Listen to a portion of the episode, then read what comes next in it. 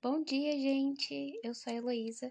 Eu e meu grupo, composto pelo Herbert, a Ellen, Isadora e Leonardo, vamos apresentar hoje o texto de Solomon Asch, chamado Poder da Conformidade, e os psicólogos há bastante tempo têm interesse na conformidade, como diz o texto que nós lemos, as diferenças no quanto as pessoas se conformam pode nos ajudar bastante na predição do comportamento de vários indivíduos. Tá, Heloísa, mas o que é essa conformidade? O Conrado já até nos deu um spoiler, ele passou um vídeo muito engraçado do pessoal se levantando ao som de um bip, e eu acho que vocês devem lembrar.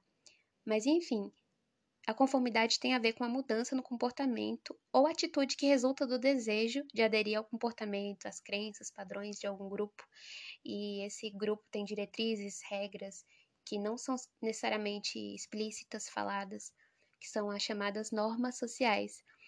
Mas, então, por que geralmente nós aderimos a um comportamento de outras pessoas, às vezes pessoas que a gente nem conhece direito? Esse assunto, ele foi digno de interesse, e é digno de interesse também, sobretudo pelos cientistas comportamentais, porque algumas vezes a conformidade é uma força tão grande que pode nos levar a tomar atitudes que, inclusive, entram em conflito com o que acreditamos, com o que nós sempre fizemos, com o que fomos ensinados. Então, foi apenas no início dos anos 50 que uma pessoa começou a fazer um estudo sistemático sobre isso, que foi o Solomon Asch.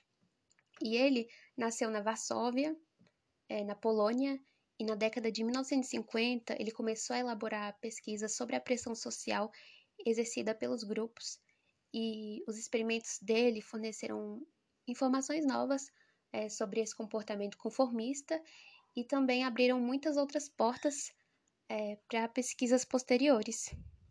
E agora eu passo a palavra para o meu colega Herbert, que vai falar sobre as proposições teóricas.